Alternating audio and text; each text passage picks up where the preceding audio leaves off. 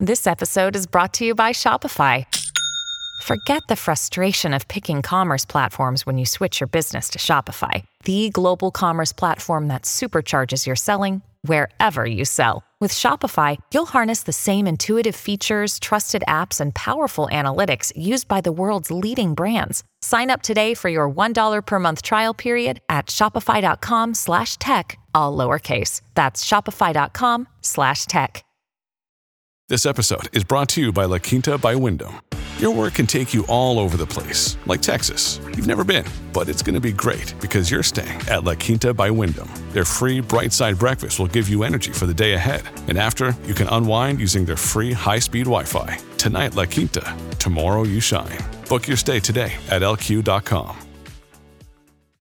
Hey there, I'm Jason Gots, and you're listening to Think Again, a Big Think podcast.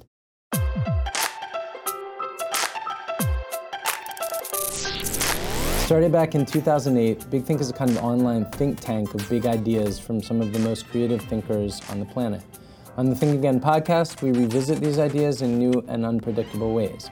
Our producers surprise me and my guests with short interview clips from Big Think's archives, ideas that we didn't come here expecting to discuss. In the second year of what's becoming a tradition here on Think Again, this is a mixtape of some of my favorite moments from the past year's shows. Things that stuck with me because I thought they were funny, or especially wise, or simply because of the energy of the conversation. I hope you'll enjoy them as much as I do. Kory Stamper is a lexicographer at Merriam Webster. On the show, she confirmed that the German word pumpernickel does indeed mean fart goblin, taught me the also German word Sprachgefühl, which means a feeling for words, or as I prefer, word nerdery, and was kind enough to hear my confession of grammatical and syntactic pet peeves. Now is confessional time. I want to talk about my inner prescriptivist. And, you know, like, I feel like I have a bit of, I don't know how to say this, but Sprachgefühl. How do you say Oh, it? Oh, very good. Sprachgefühl. Okay, Sprachgefühl, which you talk about in the book, which is language sense or word sense and a feeling for language. Right. Um, yeah, I'm a lover of, like, a word nerd from way back. But I feel like that does go hand in hand with a certain amount of peevishness. Like, I'm not as peevish as my m- mom is on this stuff, and she's probably listening to this, but, like, I mean, Hey, Ma. she- yeah, hey, Ma. You know, you gotta admit it, Mom. I mean, she she would, you know, in a in a grocery store, she'd be annoyed by the ten items or less, etc. Right. But I, I am not free of such such peeves either, and I want to share a couple of my key peeves with you to get your insights. here. Unburden yourself. Yeah, yeah. So one is in the Gap, right? That Okay. clothing store. They say, Yeah. "Will the following customer please step down?" Meaning, will the next customer please right. step down? But they've all been trained to say that. The following. Yeah. So, That's a new sense of the word following. well, that's not? just a weird use of the yeah, word okay. following, right? Because following implies that there's something ahead of it. The the duck and the following goslings are like that student or the the following students. It's a group. That's Right. really what we use it for, is a group. Right. Will the following students report to the principal's office? Yeah, it's like a colon. It's like you know Yeah. the one that I'm about to mention or right, whatever. Right. And if it's just one, then it's not really following. It is like the next customer. Why Yeah. would they stay away from next? You know what? My theory, my pet theory, is Okay. that this is yeah, this is just sort of.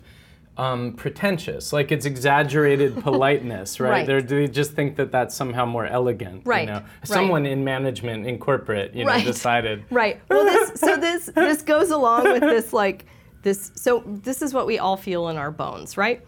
The more syllables that a word has, the Right. fancier it is. Right. So why say next when you can say following? That's like two extra syllables. Exactly. Next. So it must be super fancy. Yeah, paging George Orwell Yeah, to come and remind us that that is not the case. And uh, also weird, Mm-hmm. your call will be answered in the order it was received. Ooh, yeah. Instead of the order in, In which, which- it was received. I feel yeah. fussy about that, but I mean, still, like, come on, really?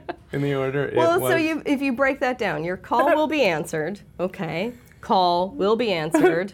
And then we've got our phrase in the order. Okay, so that's a subphrase from answered. Right. And then it was received is its own phrase. It doesn't tie to, like, does Right. that mean call, order, the order it was received, the call it was received? Right. Right. None of that Right, you makes need, you've got to have the in which. Yeah, it doesn't. Yeah. None of that Right. makes any logical Yeah, sense. though it's such a, I mean, it's But a it's a really, usage, yeah. yeah, and it's a long sentence, so maybe they were just like, in which sounds fussy. So maybe this is the opposite thing, right? Like, Right. uh, that we don't want to sound really pretentious, and we don't want to give this really long sentence, so we'll just drop the words you don't need. And they were like, yeah, no one needs in which. Yeah, and well, and and it's all it's ubiquitous now, so Right. it's it's it's it's a use. I think I'm peeving with you. Yeah, I don't know that I'm don't it. helping here. Like it.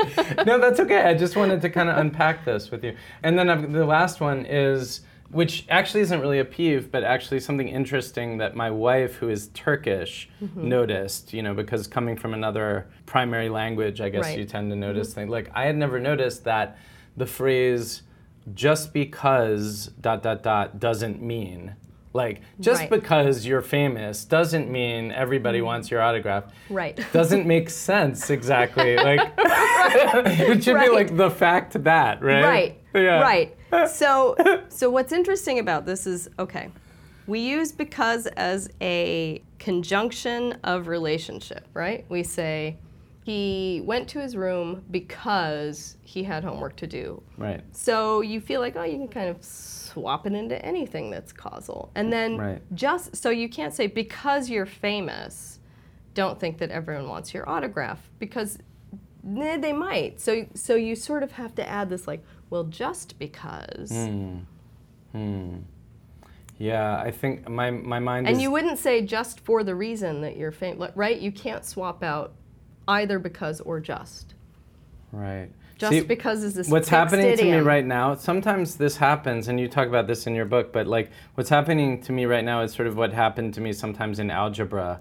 Even though words are my thing, my mind is fuzzing at this explanation, which I think is a good explanation, but I Right. I Oh don't no. know. It I'm may lost. be it may be a terrible explanation. You're a lexicographer. I'm sure it's better Right. than my explanation. um, so.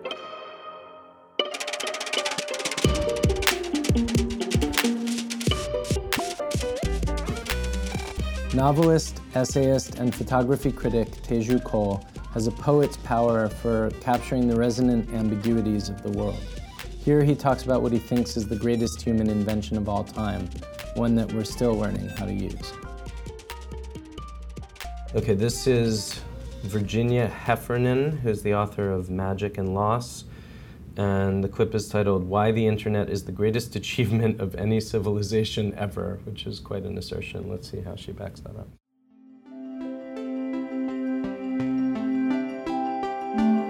I see the internet as the great masterpiece of human civilization to which we're all contributing all the time, the nearly 4 billion of us with wireless access across the globe. And the reason I call it art is that the building blocks of this enterprise, the internet, seem obscure. It seems like this must be the tubes or code or a complex surveillance state or operation of various huge tech companies.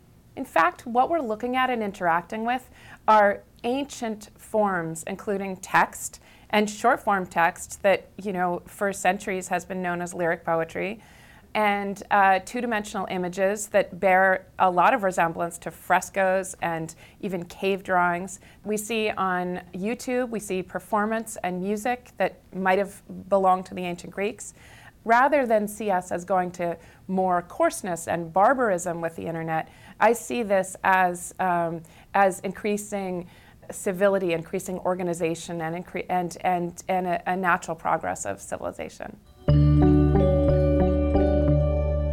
Do you, what is your kind of, do do you have a sense of the kind of historical arc of where we are heading? Well, I mean, I think this question, I, I can't remember if she said the greatest invention or the greatest innovation. Now, first of all, you know, that was the title of the video, which was probably made by our editorial team here. So in, Right. in, in fairness, In fairness Virginia to her, Heffernan, she did not actually I don't think defend she that actually particular.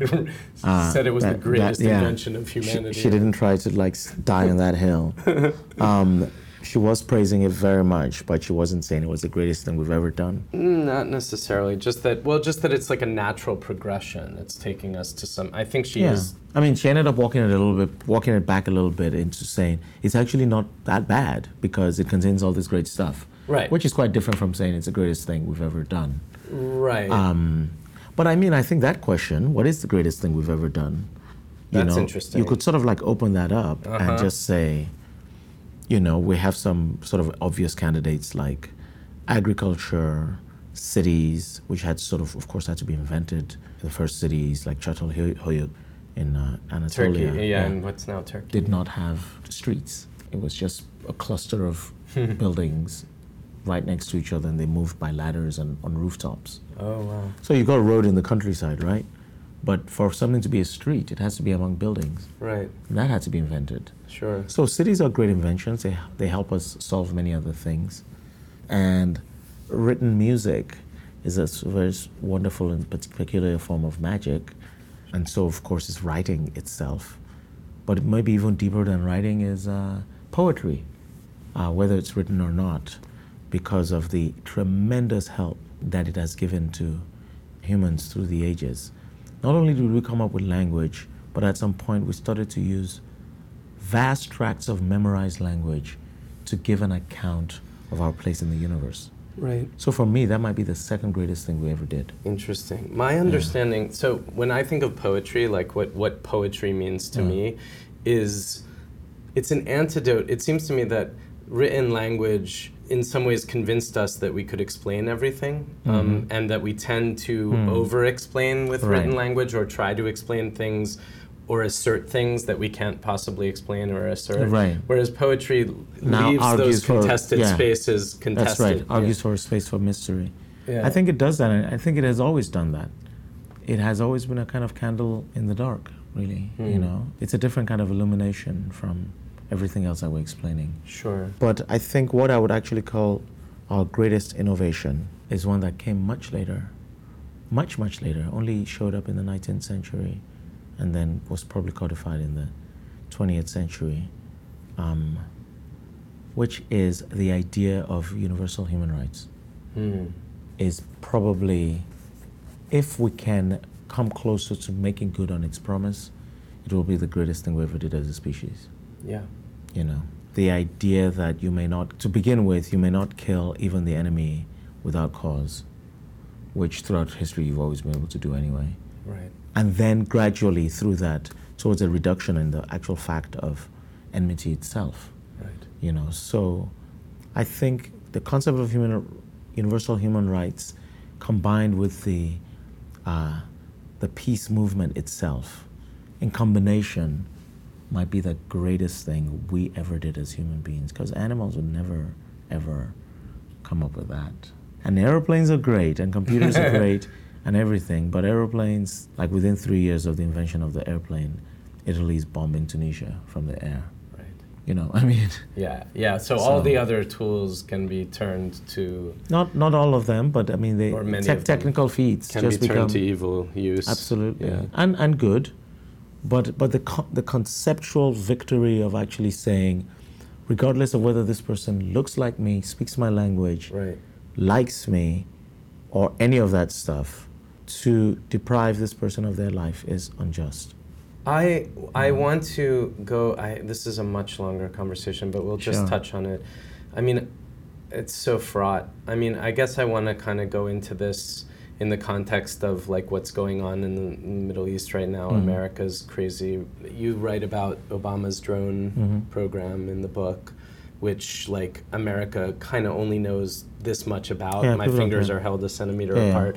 Only recently has any of the information really been Yeah, yeah. released. The drone don't think it's- playbook just came out. Yeah, yeah, it hasn't been effectively parsed. nor is it honest. I'm sure. Yeah. You know. But so we are in this situation right now. I mean, I always get into this conversation. My wife is Turkish. You know, we talk about the, the situation over there. We've created all of these enemies. we right. are radicalizing people every day. That's right. That's right. There is also this phenomenon of ISIS and Al Shabaab Yeah. and uh, Al-Qaeda Haram and and, various places, yeah. These are monsters in our world. They exist Sure, now. However, yeah. they were created. Right, but they are- do exist. They They're are monsters, yeah. And the question is like, what? Maybe this is just kind of an American like. I want to be Superman kind Mm-hmm. of nonsense or something, but I'm just like, what should we do? What should we you do know, should we do nothing because Yeah. we fucked up so bad in the past? You know, should we just like kind of not be involved? Well, I mean, the first thing I would say is that for certain situations, I'm not speaking to any specific situation right now. But first, for certain situations, nothing is actually an option. And right. people seem to be very, very allergic to this idea. But sometimes, actually, you need to do nothing because it's a nightmare that's out of your hands. Right. And doing something can make it worse. Okay. In certain situations. Sure. Like you're not the world police. You don't have to necessarily go and like. Yeah, or even even the world police. You're not. But even if the even the world police doesn't always have to do something. right. Right sometimes you can just let it be. right, right, You know, right. um, you don't have to invigilate every single situation. Mm-hmm. But beyond that, I think what's actually really, really important is to say, what are the messes we're making today that we're going to be kicking ourselves for 10 years from now? Mm-hmm. And I feel like we don't have a mental reset that will allow us to avoid making those mistakes. And we make new kinds so, of mistakes. Right. Like so, so when we focus on like what we really need to do now is, to is defeat ISIS. But you know, ten years ago we were saying what we really need to do now is defeat Al Qaeda. And and before and, that, if I may interrupt, it was we need to really defeat communism, which right. is how we armed Al Qaeda in the first place. Exactly. Yeah. So ten years from now, probably won't be ISIS. It'll be somebody else that is worse and we really need to defeat. I'm not saying we don't need to defeat ISIS. I'm just saying this sort of like mechanical, one track mind policy making just makes the world worse and worse and worse. We still have not dealt with the fact that we tend to have extreme disregard for lives that are not American. So that's that's the way I would approach it. I would say, why do their lives not matter? Why are we at war in Libya right now? We've started bombing in Libya. Who are we bombing? Who? Are, what's the collateral damage? I mean, who got radicalized last week that we don't even know about? But like next week, if somebody detonates a huge bomb in uh, Madison Square Garden, we'll be like, oh my God, it's ISIS. And then it turns out actually it's not ISIS. It's like somebody in Libya whose like village got wiped out because we we have this habit of even going to war without getting congressional approval. And we're like, why do they hate us? Right. Like you're, you're actually bombing somebody's country right now to solve a problem that you think you can bomb your way out of. So, it's so horrible when these things happen here. And maybe going with my my Pollyanna-ish dream vision of peace really being like a serious innovation in our world, maybe we'll get to the point where when that news came out last week that we had started bombing Libya, the streets should have been full with people saying, the what the hell? Really? Again? What oversight? What plan? What reconstruction? We just stop bombing because oh ISIS is there now. Who yes, approved this? ISIS yeah, is there, and it's also one of the most populous countries in Africa. I mean, it's full of people. So who else is dying in these bombs? Mm-hmm. And what are you doing to help those people? So I have a very healthy respect for complexity, which is why I will sometimes just be like, you know, I mean, Obama had a very unpopular approach to the Syria problem, which was to do very little. I would have liked to see him do other things to the side in other ways, but I'm sure glad that we did not go full scale into that war. Yeah, it was a bold move on his part. Because against a lot of opposition. From because his... if you had just like thrown two billion dollars in weapons to the good rebels, all of that would be in the hands of ISIS right now. The short-sightedness is a little surprising. I mean, it's just a little surprising. It's not like these presidents don't know history. You know, it's not like I mean, these people are educated but in actually, history. It's that they don't. They ought to know at least the history of their own country. Like, but even Obama doesn't know history. You know, I mean, they really do not know history. They don't. Not only do they not know what has ha- happened in the past, they don't know what's happening right now. You know, I mean, the fact that, you know, George W. Bush and apparently his advisors did not know the difference between Sunni and Shia, extremely deeply consequential. The fact that they did not know that by removing Saddam, you strengthen Iran and Shia militias, it's just dumb. You know, all you needed was one, was one professor who was an expert in the air, in the region, and I'm not talking about Bernard Lewis, who had like neocon aspirations. Right, right. You know, so yeah, I should say they know history from the perspective of American exceptionalism and from the perspective. And that is of, it. Yeah. Nothing like fully grounded that actually takes gives proper credence to people.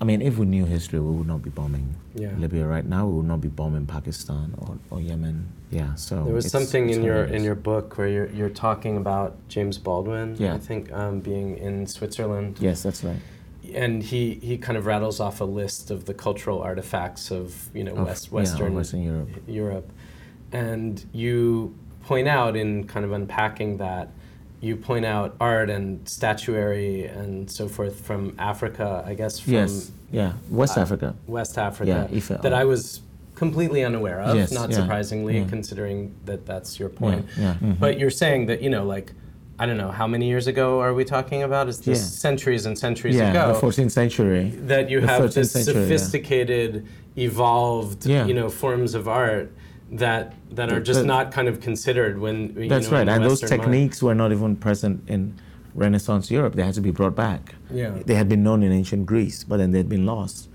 And meanwhile, in 13th, 12th, 13th, 14th century West Africa, like this very intricate bronze casting and hyper realistic sculptures Yeah. were present. Yeah. And people don't think about that. No, we don't know we, about it at we all. certainly don't. Uh, we certainly don't associate African sculpture with ancient hyperrealism, but No. it's, it's certainly there. We Yeah. associate it with tchotchkes that people bring Right, right, ex- safari, I precisely. suppose. So I mean, t- you're sort of sort of taking the lives of others seriously is just one of the foundational ethical positions uh, that the other is as you are, and that is what we have sort of designed our constitution around. Right. And I think we need to make it truly international. I find the American uh, presidential election season very, very tedious, in part because it is about American exceptionalism.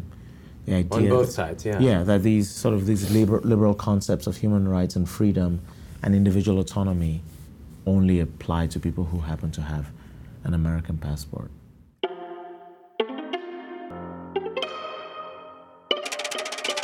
George Saunders is one of my favorite writers, period, living or dead.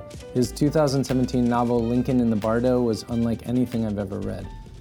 Like another hero of mine, David Foster Wallace, he's also sagely on the subject of how to live a good life. Hey, it's Kaley Cuoco for Priceline. Ready to go to your happy place for a happy price? Well, why didn't you say so? Just download the Priceline app right now and save up to 60% on hotels. So, whether it's Cousin Kevin's Kazoo concert in Kansas City, go Kevin, or Becky's Bachelorette Bash in Bermuda, you never have to miss a trip ever again. So, download the Priceline app today. Your savings are waiting.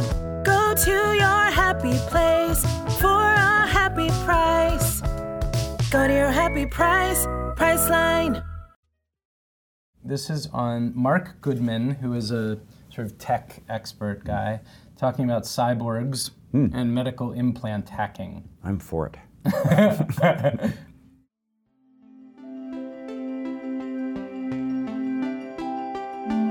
A subset of the Internet of Things is a whole category of medical devices. We have wearables, things like the Fitbit.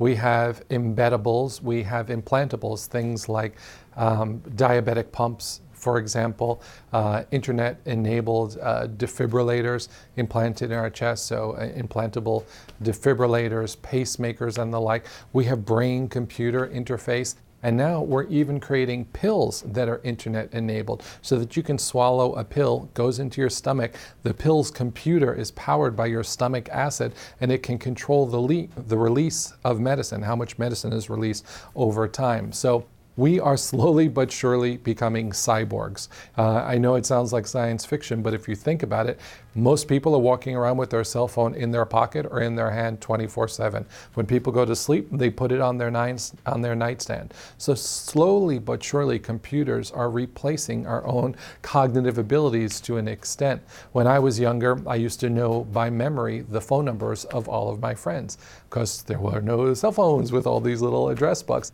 Today, we just automatically dump that data into our cell phone and just call it up on demand. The same with our address book and the like. So, that cell phone, though currently outside of our body, means that's kind of the first step towards us uh, theoretic- theoretically becoming cyborgs. The next step, of course, will be implanting these devices into us. There are people, uh, several researchers, including one out of Cambridge in the UK, that have implanted RFID chips underneath their skin for years. These people are called body modders, and they will go out there and use those RFID chips to open up the uh, security door in their office place, to pay for goods and services. So you can actually do that now. So there is a whole movement of people who are quite interested. It's sort of underground these days. It's if you it's sort of the next generation of piercing, right? There's a whole community around piercing and tattooing, and the next generation of that is to implant these computer devices in our skin, under our skin, that give us new forms of senses. For example, magnets whole movement of people put magnets under their skin, and they have now created a sixth sense that the rest of us don't have, which is that they can actually explore magnetism in our environment.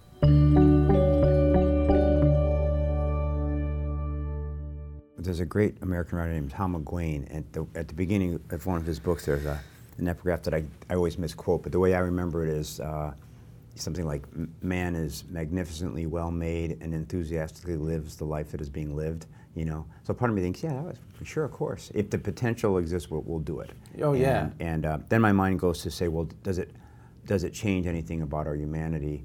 And i kind of think not you know? I mean if, if the right. this thing we've been talking about with your the big human problem is that we think we're separate from everything yeah. but actually we're not and we think we're permanent we're not probably will always be a, an issue the only thing that I think is, you know, in the way that technology does, the idea of um, implanting a chip in your arm is going to seem so trite in five years or 10 years. And I would imagine what we'll be able to do is go in to the brain and micromanage that. That that's an interesting thing then, because yeah. let's say that someone said to you, you know, come have a, a, little a little operation and I can make you the best day in your life the most happiest, the happiest you've ever been, I can give you that every day. Right. Do you do it or not? You know? Well, and so, and yeah, and I think about this stuff a lot because I think my default, you know, I've, I think my default is a little bit of a like pessimistic, humanistic slant on this, which mm. I know is totally biased, you know, mm. where I'm just like, ah, no, like humans are supposed to be messy, let's not fix everything, yeah, yeah. you know, whatever. But I guess what concerns me is that that we're getting to where we don't even have the ability to evaluate mm. what is happening and whether or not it's a good thing. Yeah. I mean, this stuff about the addictiveness of our devices, yeah. you know, we're all walking around like staring at our phones. I don't think we're even remotely able to get the big picture yeah. on what's going on with us. Yeah, and that, and that I think I, I, as a late adapter, I can guarantee it, it, it, alters brain chemistry. I mean, my reading, my reading comprehension dropped within the first two weeks. I got a cell phone. Oh yeah. I, I mean, no, and I knew that from baselining against certain texts that I always Just because of attention or whatever. Something I don't know. I don't yeah. actually know. I think it's attention. Yeah, I think it's that that idea that the that the next thrill is close. You know, that kind of thing. Right, right. you know, part part of my I learned this from Chekhov, actually, reading Chekhov. Okay. I think one of the highest states of mind we can occupy is when we have a couple, let's say two fully articulated, beautifully rendered truths contradicting each other that are hanging in the mind at the same time. Yes. So, for example, with this stuff, I think you're absolutely right. We, we have lost our ability to, uh, I mean, these devices are, they, they interfere. They interfere with what human beings have been doing for a thousand years. I agree with that. On the other hand, the holy phrase, on the other hand, that's always been the case. There's always been some technology that was messing with us. Indeed. Yeah, yeah. I'm in favor of what we might call a meditative stance, which means do we, okay, what's the sacred? The sacred is, I think, first, having some idea of what the highest state you've ever been in, mm. and just always remembering that you were once there. Mm. And then that you're kind of va- vaguely trying to get back to it. That's one thing. The second thing is this idea of saying, every so often I'm going to take a moment to uh, evaluate. I'm going to get off devices for a week and just see what happens. Not judge it, but just see. If, if you see, in fact, that your reading comprehension goes up and you're happier, it doesn't mean you can't go back. You can, but you've sort of uh, taken a second to look at stuff. And the reason right. I say it's meditative is because in me- meditation and in prayer and in writing, that's kind of what you're doing. You're sort of saying, let me slow things down a little bit. Let me see how much of this world is my mind, how much of it is world, how much of it is. So just to right. sort of take that evaluative second, that seems to me like good human hygiene in whatever form you do it. Right, right, yeah. No, that makes sense. In part, it's like obeying those instincts that are saying to yourself, like, well, there's something here that I'm not entirely comfortable with. Yeah. And then, as you said, yeah, like, knowing what you want like what is it that is the best of that life has yes. to offer yeah. for example the experience of you know writing when it's going really well is my environment and the way that I'm living conducive, conducive to, producing that, that thing? Right. Yeah. yeah. Just I mean, it's funny. Just that little uh-huh. that little second of going, wait a minute, what am I what am I doing? right. It's pretty pretty good. And, right, but but at the pace that we go, you know, it, it's pretty hard to, to get. Yeah. there. There's the fear that humanity is increasingly going to be trapped within bubbles that it's not even aware yeah. of or whatever. But you know that may or may not be the case. the know? funny thing is that a lot of the materialist, what I call the materialist project, which I think is a corporatist, not it's not a conspiracy, but it's sort of just happening to us. Right. Somehow that thing it causes us to engage in activities with actually, which actually reinforce the self. Yes. You know, which is weird. I don't. It's almost because like it's the, to their benefit that we be addicted. To it. Somehow, almost like the Borg. It doesn't know that it's doing that, but it yeah, does yeah. it sort of. You know. But the other thing that this this uh, made me think is I had a story called Escape from Spiderhead. Okay. And in that story, that the shtick was that they could give you a drug that would alter your verbal patterns. Right. And I really like that thought that you know if we figured out brain cyborgism and uh, could increase your level of articulateness by 40%. right. You're a different person, or decrease it, or decrease it. Yeah, yeah. And we all know that from when we're tired, you know, you get less articulate and your world shrinks a little bit, you know. So that's a, that's a question. If somebody but then could, who knows? You become, you know, three times more articulate and then you become four times worse at listening. Yeah, no, exa- exactly. You know? Yeah, that's right. You become a pundit. the worst yeah. of all fates. Yeah.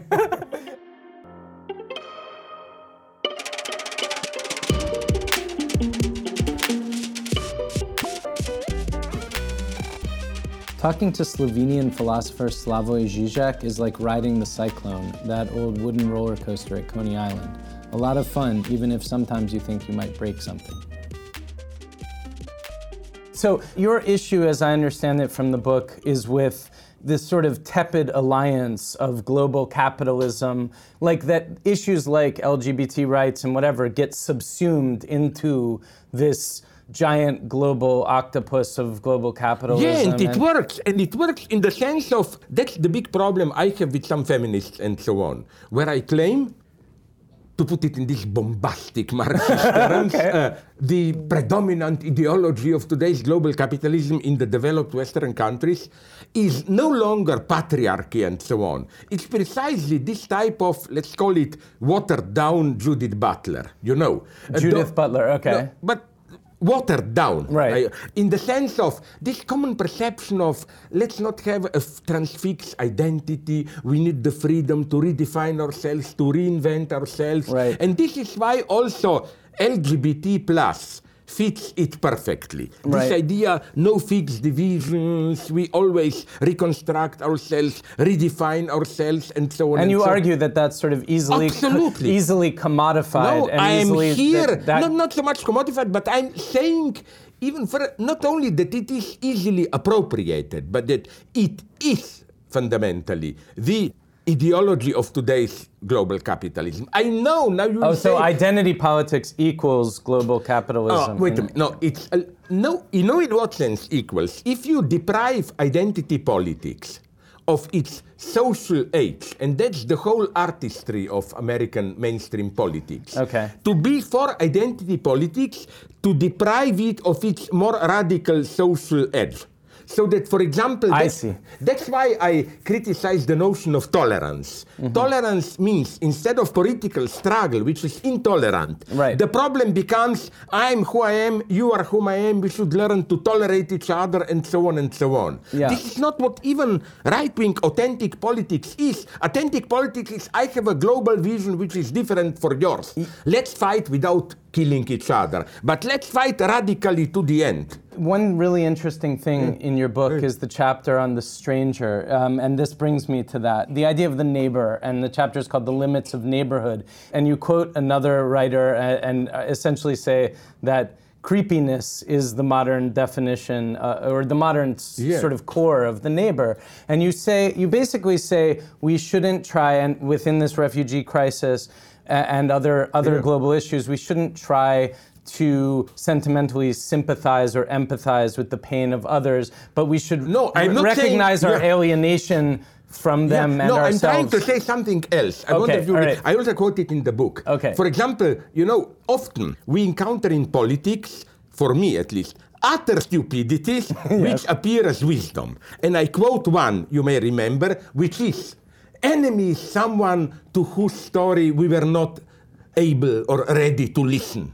to. Right, you know? right. Okay, it sounds deep and it's understandable. Like you have your own vision. I don't care it. I stigmatize you as the enemy. I don't want to hear your side of the story. Sorry, but this wisdom has great limitations. Would you also say, for example, that Hitler was our enemy because we were not ready to listen? No, Right. there are real enemies. Okay. Where the more you listen to his story, the more you should hate him. But speaking as one of these liberals that you're sort of writing against in that section, yeah. yeah. because Speaking, I think I think I that's me. I think that's me. Listen, Um, I can tell you something with all my friendship. Uh, when we, the people, take over, you go to Gulag. But I will, you call me, I will arrange that you will get cigarettes and whiskey there. It- you will not suffer too much. Oh, okay, let's excellent, go on. excellent. So Yeah. it will be sort of an oligarchy in a way. Oligarchy, Okay, yeah, okay, okay, good. Um, so, but but I am not saying we should not understand our neighbor and so on. I'm just saying there is a limit, and true tolerance is not this. I should absolutely understand you. Right. True tolerance is I don't understand you because, as I put it cynically, I think in the book. You can say that I even understand myself. Myself, right. Yeah, true tolerance for me is not. I should understand all your myths and so on. True tolerance is we are in one of these big around Washington Square, these high uh, condominiums and so on. And my ideal is to live there. Next apartment is an African American. Next apartment an Indian, an Arab, hardline Jew, Latino American, and we have polite relations. Maybe, maybe not. I become friendly with some of them, but we fully respect each other with all the differences. That's almost my ideal society. I don't like this absolute pressure. I must understand you to the end. No, the true mis- the true even the true love is this. The true love. Now I'm moving, but it's a good parallel, I think, to personal level. I never liked this idea of total love. We think like one and so on. That's horrible. In true love, you leave to your beloved a certain autonomy. You know you cannot penetrate her not sexually, but mentally, totally, and so on. So why this obsession with understanding the other to the end? That's not the problem. And I think- the, the problem. Sorry, just to finish. No, go the ahead. problem is that even if we don't, at this level of ways of life, understand each other, we should build a common front. So my idea is, Right, right. look, I always use this wonderful example. You remember Tahrir Square, Egypt Yes. demonstrations. Okay. Till that point, it was always popular to say, but can we understand Egyptians? Are they mature for democracy? When that happened, all of a sudden, all those shitty problems of multiculturalism, do we understand them, disappeared, and we were not wrong. We knew now we are on the same side. This is our shared struggle. I see. like those moments. I don't think, as some liberal cynics would have said, bad liberals now, not you, that this is just, this is just an illusion. No, it's not an illusion. This is authentic universality, which is always the universality of a struggle. Not that UNESCO book universality where old world, all world cultures are described as big contributions to world humanity. I believe in a struggling universality. Mm. We have problems, Indians have problems, Arabs have problems. Can we form a united front? Okay, I, so I totally get that on the, But, I, go to on but. the no, I get it on the political level Yeah. and the cultural level. I understand that we can't even understand Mm. ourselves, let alone understand another person fully. I also or I- communities, I- also communities. One community, one way of life. Right, right. Another. And I also understand something that you're saying, which I think is really interesting, which is that when we attempt to fully understand one another, what we essentially do is impress a set of assumptions Yeah, upon the other. Yeah. which then, when they don't meet those assumptions, Yeah. we get pissed off and we get angry or insulted or is whatever. for me you know. typical with uh, African Americans or with uh, with uh, Native Americans. For example, how often I found my friends celebrating uh, blacks, African Americans as wonderful, their music, blah blah blah. Yeah. But then when you meet, as every social group has it, a more brutal side, whatever, they get in total panic. You know, all of a sudden Sure. this understand. You know what's the problem? If I may use my old metaphor, in the same way that in today's consumerism, we like to get a product without its rough element. Right. We like coffee without caffeine, beer without alcohol, sausage without fat. We like to get a neighbor. An Yeah. ethnic other without its dark side, a kind of a Gotcha. purified, decaffeinated neighbor, I call them, you know.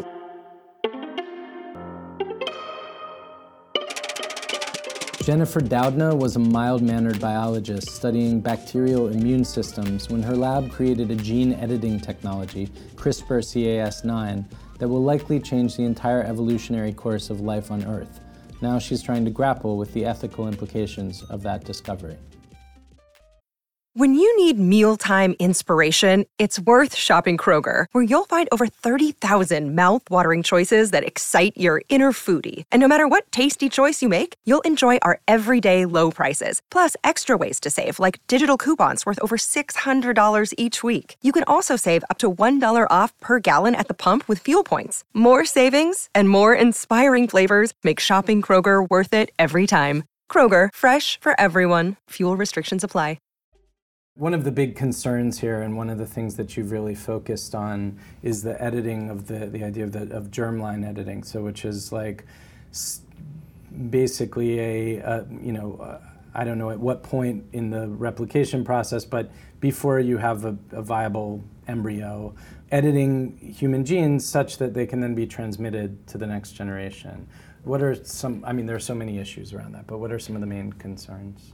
Right. Well, first of all, I think it's important to understand that this is already being done in animals right. routinely, right? So people are making new strains of mice to, to use to study human disease using that kind of strategy and, and certainly many other kinds of animals as well, also in plants, you know. Gotcha. But fairly early on in the development of this technology, you know, there was a publication where a research group had used the CRISPR technology to do what we call germline editing in monkey embryos and Right. had created monkeys that had genetic modifications that were transmissible to future generations. And these monkeys were otherwise completely normal. They just had this, this genetic little What, change. what, what, what was up with the monkeys? What was the difference? Like, was Uh, it well, anything visible or? No, it wasn't. Yeah, it was nope. They were changing a gene in the liver Okay. uh, of these monkeys, and they could detect it by DNA sequencing. Okay. you know, Something subtle, yeah. something subtle. But nonetheless, that was kind of the for me the one of the the real um, uh, you know moments I guess when I felt like you know this is uh, moving pretty darn fast, and you know I thought to myself you know what would prevent anyone today from doing that in human embryos? Seemed like nothing in principle. Yeah. And so that was really a big motivator for me to get out and, and, and start discussing this more publicly. And I, we ended up convening a meeting in early 2015 with a few scientists. We had about just, a, just around 20 scientists that got together in the Napa Valley to discuss this very issue. We brought in uh, people that had been involved in the early ethical discussions around molecular cloning back in the 1970s, Paul Berg and, and David Baltimore, uh, two Nobel laureates who were you know, very eminent scientists and had thought deeply about these kinds of issues with respect to molecular cloning.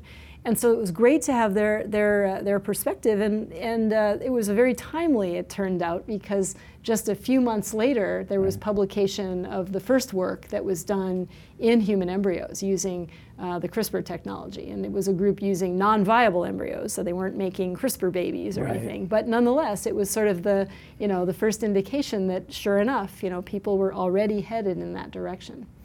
Yeah, and you and you say I think that like in the end you're not like it's not that you're categorically forever against necessarily germline editing. For example, I don't know, like if there were a heritable cancer, right, that we knew that we could eliminate. And and the other tricky bit of course is that as you point out in the book, we don't know there are so many things like we don't know what the ancillary effects might be, right? You edit one thing out and then oh, guess what? Some other totally unexplained, you know, problem occurs or an immunity that you had to something else is gone, right? Yeah, yeah. But but theoretically, assuming there were a good enough sense of control and that we decided that we like ethically had to do it because can't let that person grow up and get that cancer. Like okay, but we have to we just have to really proceed with with caution and not end up hopefully also with like vanity editing. Like let's make ourselves sexier or something stupid like that. Yeah, I think. Well, you know, yeah. It, I mean, I think with any technology, right? There's sort of a cost benefit that you have to do, Right. and there's a risk associated with doing this, right? And so you'd have to ask, is it worth that sort of enhancement uh, with the risk of potentially introducing harmful uh, changes. Right. And you know, and then there's all, of course, the many, many associated questions. Who who decides the answer to that? Who pays for it? Yeah, yeah. Who gets access to it? Should companies make money doing this? Um, Right. What happens when something goes wrong? Who's responsible? You know, all those kinds of questions. And as you point out, I mean, like, should it become viable to, assuming we could even figure out what exactly would control for, again, I'm going to use the blunt term sexiness, who would first have access to that? Your insurance probably would not pay for it, so therefore it would be wealthy people, and therefore we, you know, you are then encoding genetically differences, eh, you know, strata into society, right? Yeah, or one person's divisions. definition of sexy, which might not Right, be other right, right, people's, there's that So, too, know, yeah. yeah, right. So I think Huge Pandora's box. huge Pandora's box. And I think the whole question of, of yeah, sort of access and who, who decides, who regulates, how do we ensure that there's equitable access to this Right. kind of technology? I think those are all things that really need to be considered. Are you optimistic at this point? I mean, uh, in all honesty, like having had the conferences, you know, been to the conferences, seeing what's going on in terms of the scramble of industry to get its hands on this technology, you know, the dollar signs that are attached to it, the sort of international differences in regulation. Are you optimistic about the ability to control this in the ways that you'd like to, that you think it ought to be? controlled? Well, I, I sort of think that we're looking at sort of a three-legged stool situation, right. One leg of the stool is, uh, you know, the desire of uh, on the part of companies to, you know, forge ahead and do things that are going to going to make money, Right. uh, or or on the part of scientists who maybe want to be famous, maybe they want to be the first person to make a CRISPR baby, you know, right, Right, and, sure. and get the have the associated uh, fame around that. Uh, so there's there's that leg. Then there's the leg that that is sort of the caution, even for companies and, and, and certainly for scientists, realizing that you know if you do something that is irresponsible in some way or unethical, get sued Uh, you might get sued. You might you might lose your reputation. Uh, you might not be able to do research in the future. People might not respect you. You know all those sorts of things, right? And that's true for individuals and companies. It's also true for countries, right? Whole whole societies Sure. who want to be seen in a respectful uh, light, and they don't want to have uh, something reflected negatively. And then the third leg of the stool is, frankly, I think, at least I hope, is sort of the desire to do good. You know, the desire to see new technology really used to solve real problems that have been intractable in the past. Right. And so we've got those three forces that are kind of intersecting in an interesting way, and Indeed. how they will sort of balance out, and you know, will there be uh, bad actors who say, "Well, I don't care what people think. I'm going to forge ahead and offer couples the chance to make CRISPR babies." Uh, Right. I can't say there won't be, but I do think that there's an there, there's an interesting count, counterbalancing forces right now that might at least make that less likely. Yeah, I'd like to think that on balance, humanity would take the sort of the better road. I mean, I you know, I, I it's easy to be cynical about about humanity sometimes, but but um, but I'd but I'd like to think that you know, look, I mean, the immense potential health benefits, the you know, there there are just so many ways that the technology can be used for good. Um, that hopefully that the like numerically that will outweigh the stupid, right? That's what we hope. yeah, yeah. We have to try. what else can we do? Indeed, mean, yeah. and you're actively trying that all over the world, so that's that's great.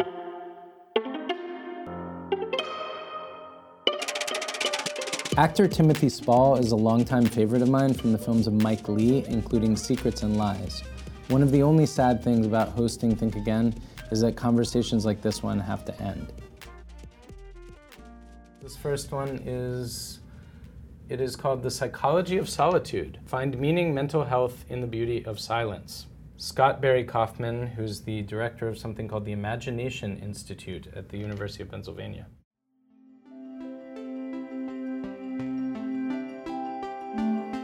A lot of people fear solitude, yet the great psychiatrist Winnicott said that the capacity for solitude is one of the greatest markers of psychological health.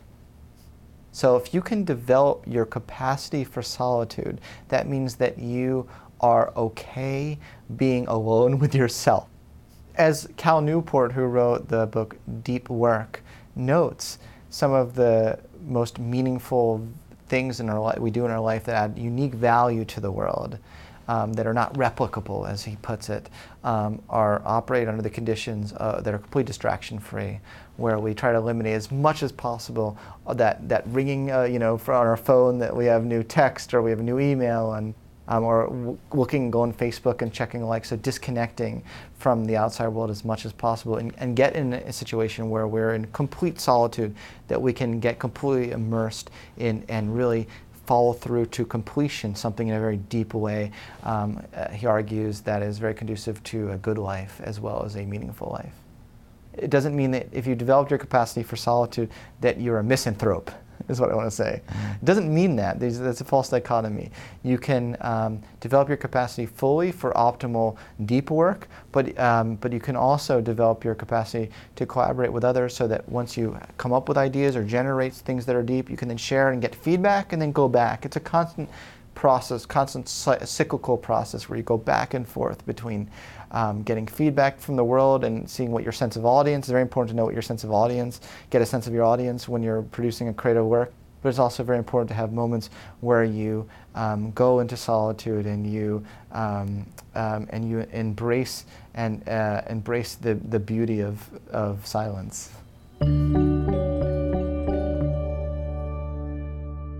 I completely agree with them. And in, a sense, you know, there's all sorts of agencies, all sorts of ways of, of achieving that, isn't there? I mean, you could actually yeah, yeah. say that quiet, simple prayer is a form of silence. Sure. Uh, or meditation is a form of silence. Do you but meditate? You are, well, I, you know, I was going to say, I was going to confess, I was going to fess up. yeah, fess up. Man. I mean, I don't, um, I don't uh, have any, I don't attach to any church or anything like that. Yeah, but yeah. The, where I live in the centre of London, in old London, there's lots of old churches, and there's one in particular. And I was ill, I was seriously ill uh, yeah. 20 years ago. I had leukemia and I nearly died. So you go to strange places. But what I do, what I like about, and in relation to what this gentleman just said, is that um, I often will just walk in a church. I don't go to any services, I don't, I don't take part of any of that. But what I like about a church particularly old churches, and particularly some of them are a thousand years old around where I live. Yeah. There is a sense of silence. There is a sense of quietude, and there's a sense of um, freedom, movement away, and it could be right by a massively main road in central London. Yeah. All of a sudden, you walk into it. it. Might be psychological, but there is. It's moved away from the cut and thrust. From it's moved away from politics. It's moved away right. from your and all of a sudden, you're sitting there and you might say, This is the time to ask for something, or this is the time to just cry, or this is the time just to say, I'm sorry, or this is the time to take stock. What this gentleman is saying is that we all need to take stock. Now, I understand that's actually much harder than we like to think, because also in the modern world, we are bombarded from the point we are born to the point we are dead by imagery and influence. I mean, it occurred to me recently about not so long as through three hundred years ago, if you lived in a small part in a region or a small town, and you'd only have probably really encountered about 500 people in your life. Right. 500 people right. would never, you people would never move more than 20 miles. Yeah, and you get to know them pretty well. Yeah, you get to know yeah, them. Yeah. And now, with by the time you're, you can even speak through imagery, you know, listening to sound, listening to people talk, watching television, screens, screens constantly. Yeah, yeah. You've encountered a billion little fragments of humanity, all that aren't people for a start, which is a bit worrying, but that, that will give you this desire to want to go, what is it, where is it, where is it, where is it, where is it? Yeah, yeah, yeah. Where are we, what are we after? So that, taking stock sometimes, but then again, what the terrible thing is, when you do take stock, you are left on your own. And you might come to the conclusion that you really aren't that important.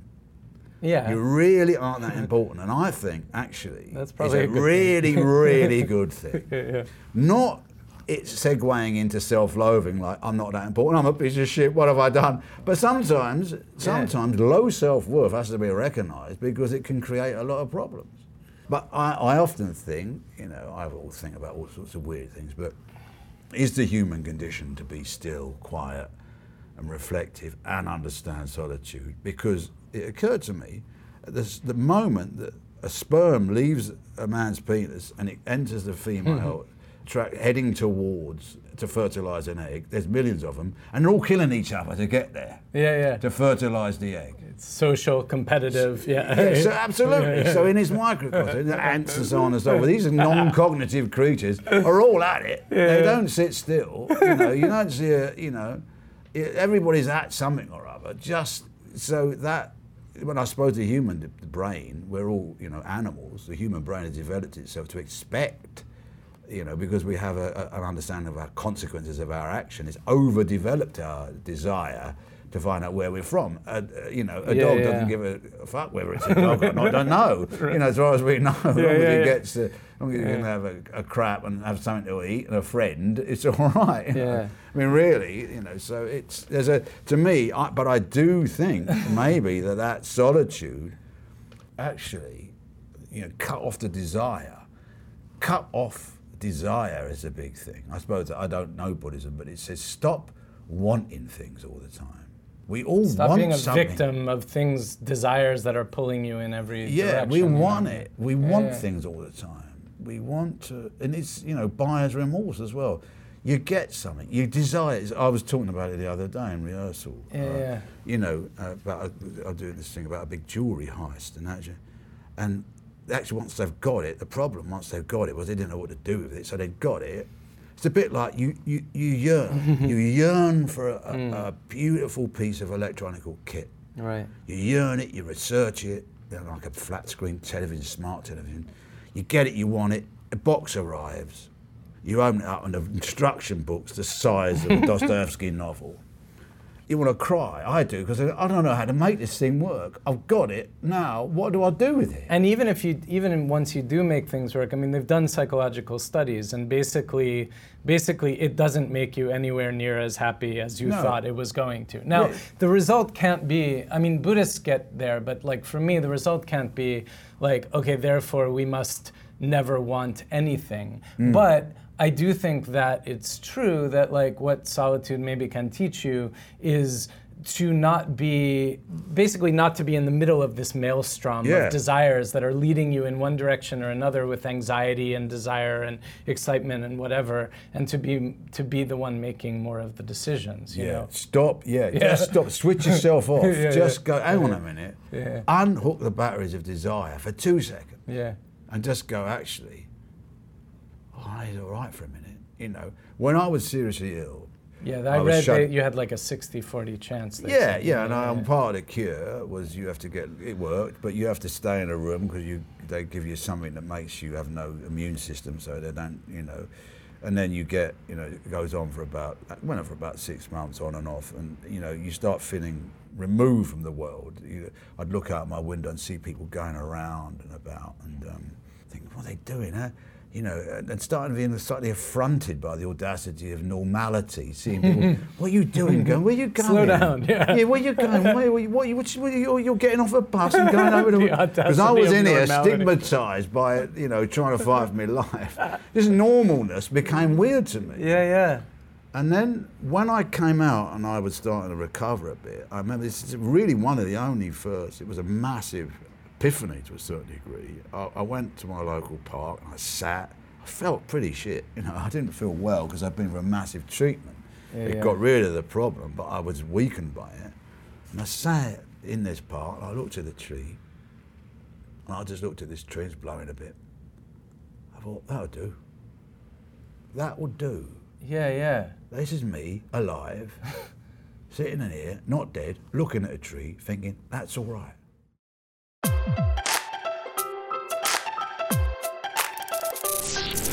And that wraps up another episode of Think Again. If you are hungry for more conversation, I urge you to join us on our Facebook group. It's called Friends of Think Again. You can just type that into the search field on Facebook and I will let you in. We'll be back next week with another surprising conversation, and I hope you can join us.